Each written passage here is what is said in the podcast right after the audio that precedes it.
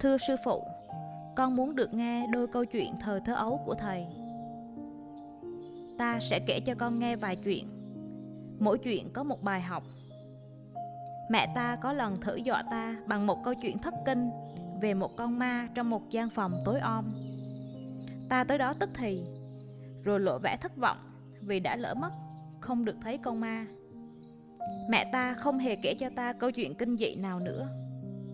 Bài học Hãy đối mặt với sự sợ hãi, và thế là nó sẽ thôi không làm phiền ta nữa. Một kỷ niệm hồi nhỏ nữa là ta ước ao con chó xấu xí của một người hàng xóm. Ta làm trong nhà náo loạn lên cả mấy tuần để có được con chó ấy.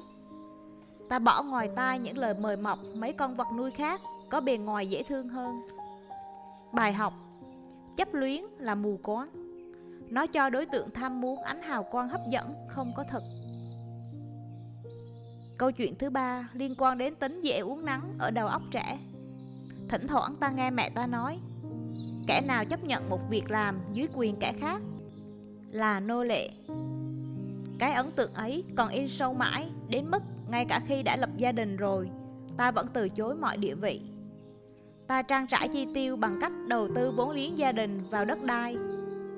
Bài học. Nên dạy dỗ đôi tai nhạy cảm của trẻ con bằng những gợi ý tốt và hữu ích. Những ý niệm đầu đời của chúng còn được khắc ghi rất lâu. Thầy chìm trong tịch lặng thanh tĩnh. Khoảng nửa đêm, thầy dẫn tôi đến một chiếc giường hẹp. Đêm đầu dưới mái nhà của sư phụ Giấc ngủ thật sâu và êm đềm.